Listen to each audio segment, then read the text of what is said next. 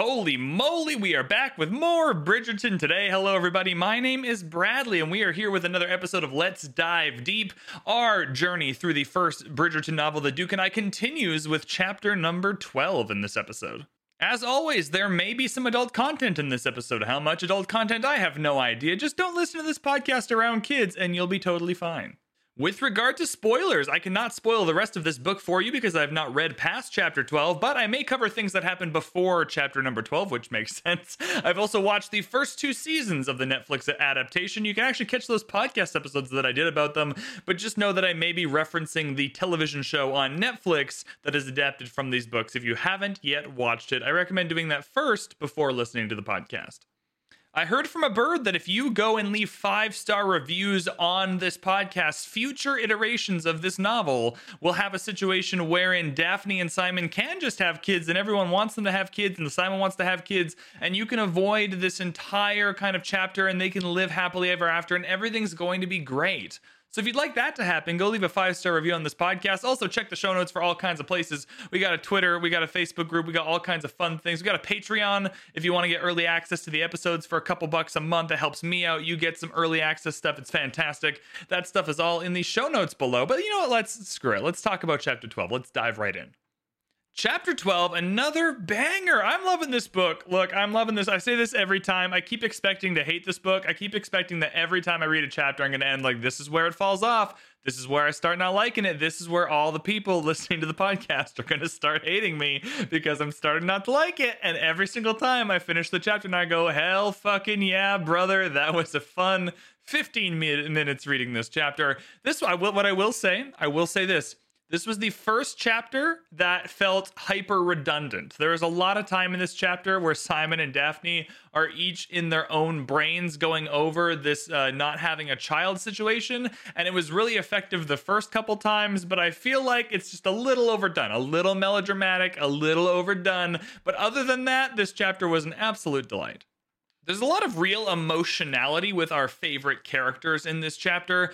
This chapter really centers around Simon's decision to tell Daphne that he cannot have children. Daphne can choose to marry him or not, and they both kind of have to deal with those emotional consequences, kind of knowing that Simon isn't really telling the full truth and knowing that Daphne really wants to have a giant family. And it's a really effective setup, and there's hopefully this book continues to be good so I can get the really effective payoffs later. The payoffs in the show were fantastic, so I'm hopeful for the book. I enjoyed... It was redundant, but I did enjoy the self-doubt and the self-reflection. We got a lot of time in this chapter to kind of pause in one place. There's not a lot of forward momentum in terms of time. It's kind of we're in one place, we're covering a couple of hours, and really just how our characters feel about the whole situation. Simon has been saved from the duel by Daphne, and in order to be saved from the duel, they're going to have to get married. So Simon decides to... kind of lie to Daphne here, but kind of tell the truth. His internal position is such that he needs Daphne to have a choice, right? He wants Daphne to choose to be with him without children or not, right? So he wants to give Daphne that information. She can make a choice, and if she chooses no, then he'll go through with the duel. The problem with this is, can it ever really be a true choice if you didn't get all the information? This little piece here, this little kind of wordplay problem is played out exactly, or in my recollection, exactly the same as it was in the show, where he says that he can't have children. And inside his head in this chapter, in the show we can't get inside people's heads, but in this book we can.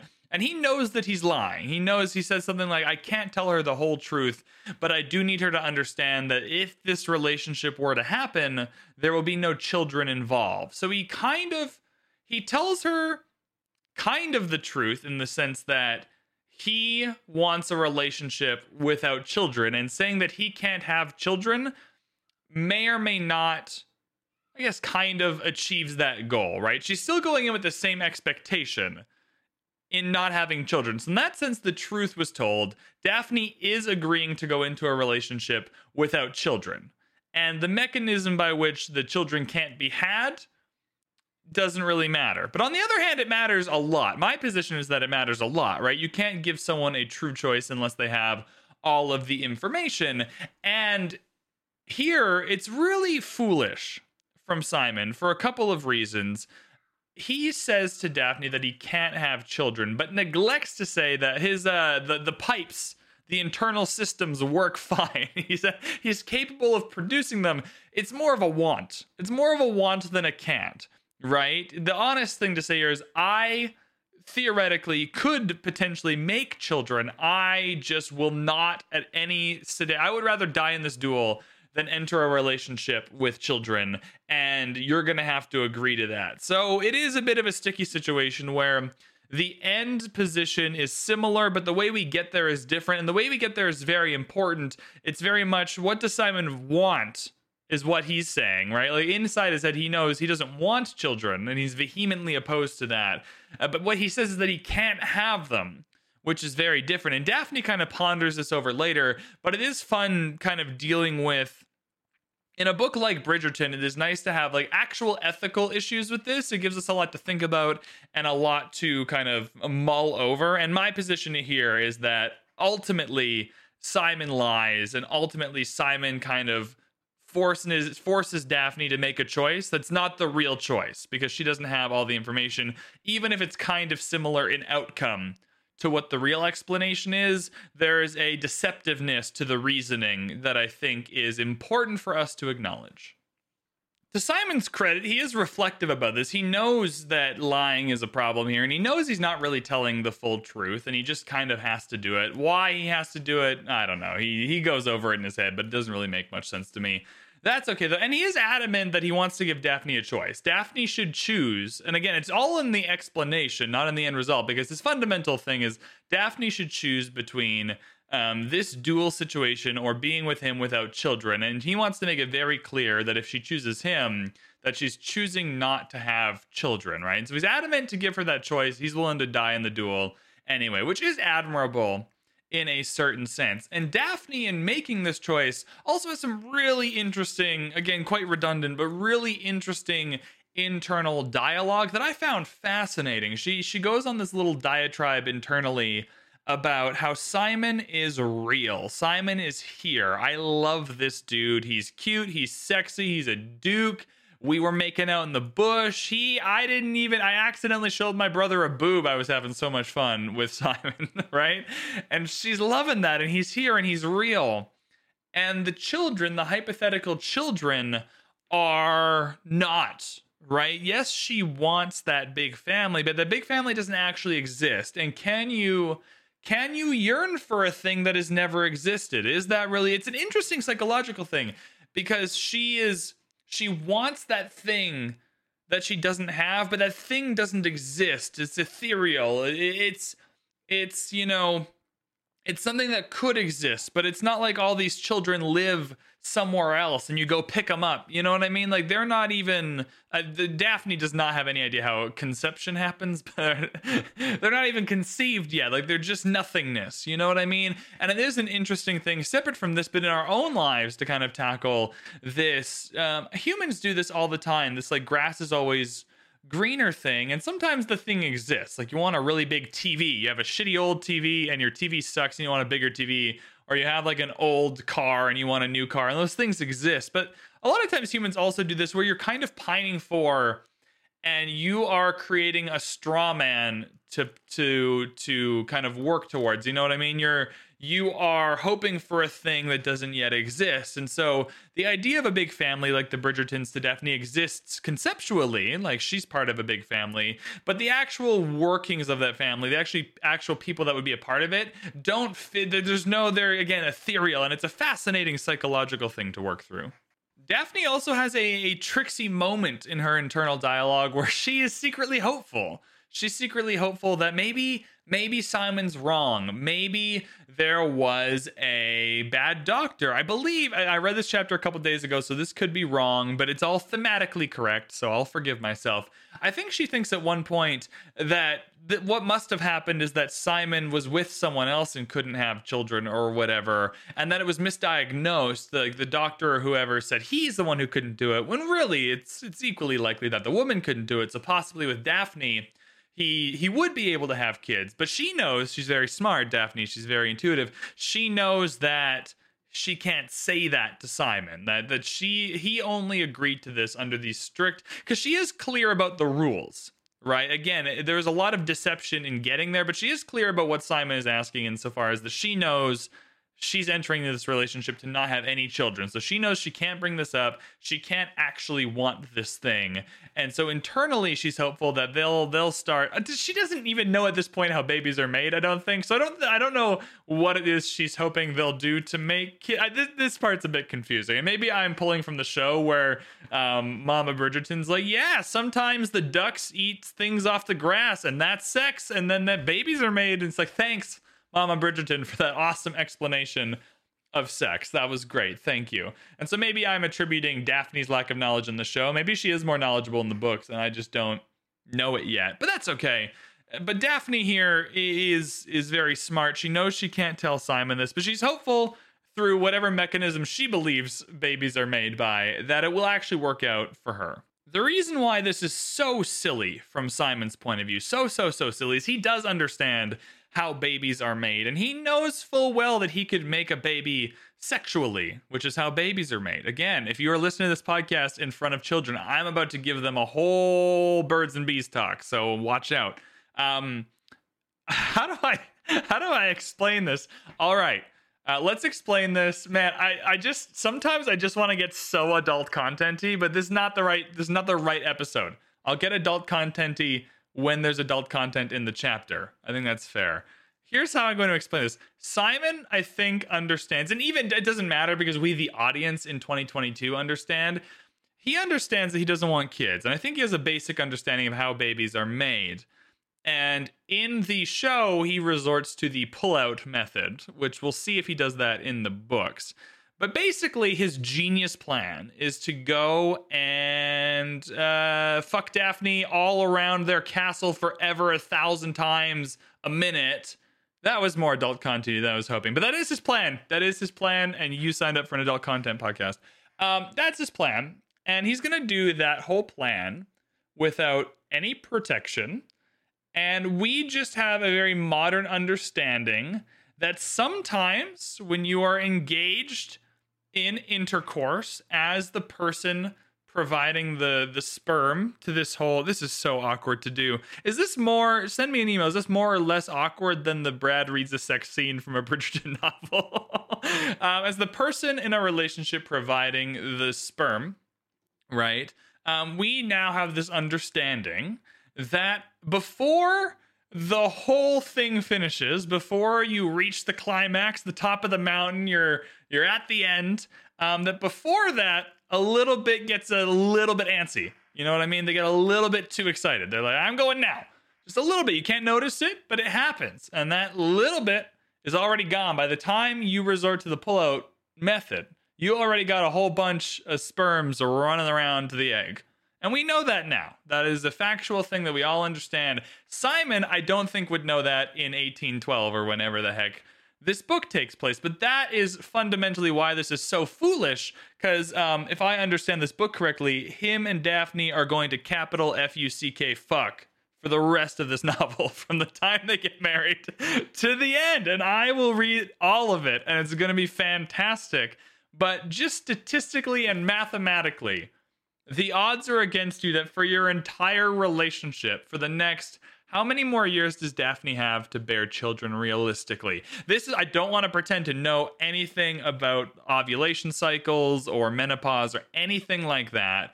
But my basic understanding is that up until around 35, you're pretty safe. From like 35-ish to 40, it's possible for most people, not always, but there's a few more health complications to consider. And after 40 is when it starts really, the odds of having a child really start dropping.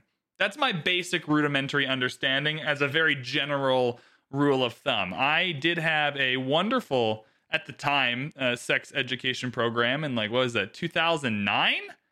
2010, compared to what a lot of people get, I got like weeks and weeks and weeks of it in Canadian school. And so that's my basic rudimentary understanding from that time in my life. But that's okay. And so Daphne is 20 in this book. She's older. I think she's like 20 in this book. We'll go with like roughly 20. So 15 years of like somewhere between 12 and 15 years of super healthy baby making ability. And then another 5, in my estimation, of, you know, maybe some complications, but still possible. So what is that? 17 to 20 years to make a child. And if they're going to capital F-U-C-K fuck like 9 times a day around their estate for 15 to 20 years, I just think that the odds are against Simon's plan here. Man, that was awkward to get through. I had a lot of fun saying all that stuff into a microphone on the internet.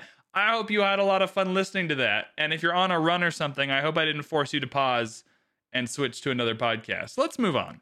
I found Anthony interesting in this chapter. He does have a very big brotherly moment later, which we'll cover from Simon and his kind of butler's point of view. But at the time, Anthony is just so exhausted and mailed everything in. He like at the time at the duel, he's like, is everything, so Daphne and Simon tell him, is everything all right? And then they're like, oh, fuck, we're getting married. And he's like, okay, fair enough. Cheerio. And just, it's like, right, like this whole thing, this whole duel. Like, here's from Anthony's point of view. I don't have a younger sister. I have 2 younger brothers. If I did have a younger sister, I would hope that I am very pro safe sexual exploration. I'm very pro letting people make their own choices. I'm very pro all that stuff. So I would hope, as a big brother, that I would be super cool with my younger sister just dating who she wants to date and doing what she wants to do, as long as she's doing it safely and all that stuff. But fundamentally, none of my business.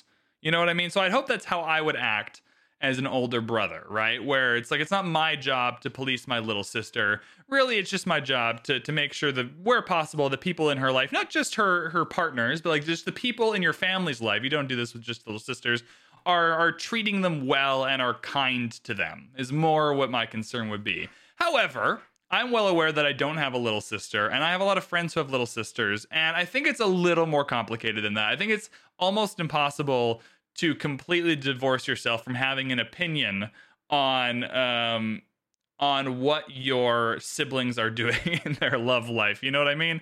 And so especially at this time, where not only is Anthony meant to be interested in, like societally interested in Daphne's life, he's in charge of it. Like, he's in charge of finding her a partner. He's in charge of making sure she has not had any kind of intercourse before that, all that kind of stuff. And so he just, like 2 chapters ago at the Trowbridge Ball, like walked into his best friend making out with his sister in the bushes, and there was a boob out, and it was a whole thing. And that's what happened. And so societally, that's bad. You know what I mean? From the point of view of his job, finding Daphne a partner, a marriage partner, that's very bad.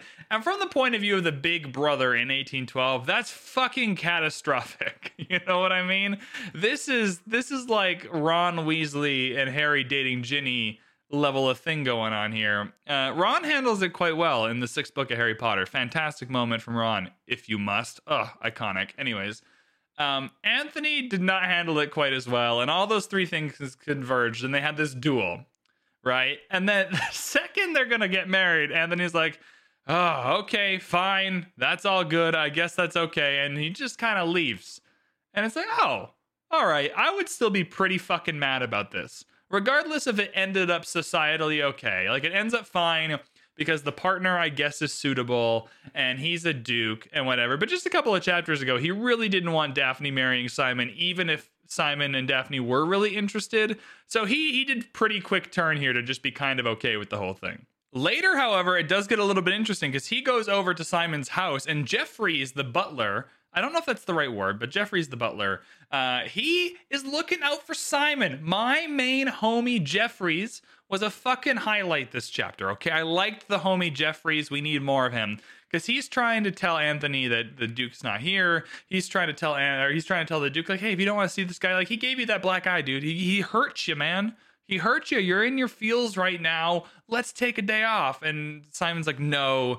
Bring him in here. And Jeffries is like, are you sure you don't want him in the drawing room? Like, I can make that up. It's like, no, bring him here. And Jeffries looks concerned. All I'm saying is the homie Jeffries, fucking iconic. I love the homie Jeffries. That's his official name now. You know how you get like, you get knighted, you're like a sir or a madam or a dame or whatever it is. I'm not up with my British terms of reverence, but that's fine. The Let's Dive Deep podcast has officially awarded Jeffries the homie status. So instead of Sir Jeffries, it's the homie Jeffries. Every single time that he comes back in this novel or any subsequent Bridgerton novels or in the show, if he's ever in the show again, if he was ever in the show in the first place, we're calling him the homie Jeffries. Everyone on board with that? Cool. If you're not, write me an email, but I'm probably sticking with the homie Jeffries.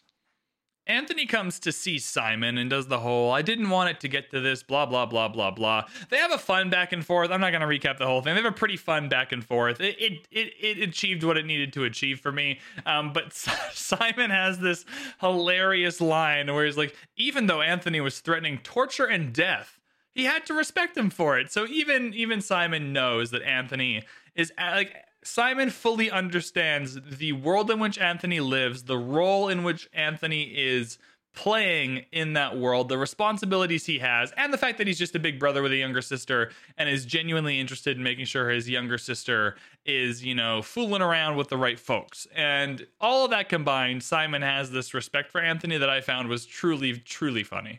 At the Bridgerton house, fucking scenes happening at the Bridgerton house. I was not expecting this. Everyone was stoked, and I love that. Like, you get into the Bridgerton house, and everyone's like, holy shit, it's happening. Hell yeah, brother, we're into this. And it was so exciting. It was so exciting that Eloise, our friend Eloise, is Eloise also a homie? I can't just be throwing out the homie. Jeffries is the first, the homie Jeffries. It's not the homie Eloise yet. Maybe one day. Sorry, Eloise. But Eloise wants to get dressed up. She is... Do you know Eloise? Do I know Eloise? I noted this. It's in bold in my notes. The Eloise Hyacinth and the other one. Who is it? Oh, my God. There's Anthony, Benedict, Colin, Daphne, Eloise, Francesca. That's the one. The three girls are excited to get dressed up. And I found that was strange for our friend Eloise, who doesn't seem excited to get dressed up about everything. Could just be Eloise is slightly different in the book, and we don't know that yet, but I was surprised based on the show version of Eloise.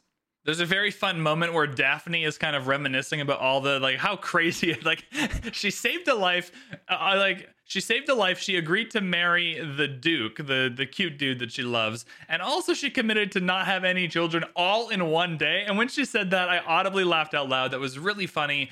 This chapter does... I haven't yet really been able to dunk on Julia Quinn too much. I was expecting on page 240. 240 pages in, I was expecting to have something fun to say about Julia Quinn's writing, but it's pretty good, man. It's this book is melodramatic. It's a little bit sappy. The writing is okay. It's better than I was expecting.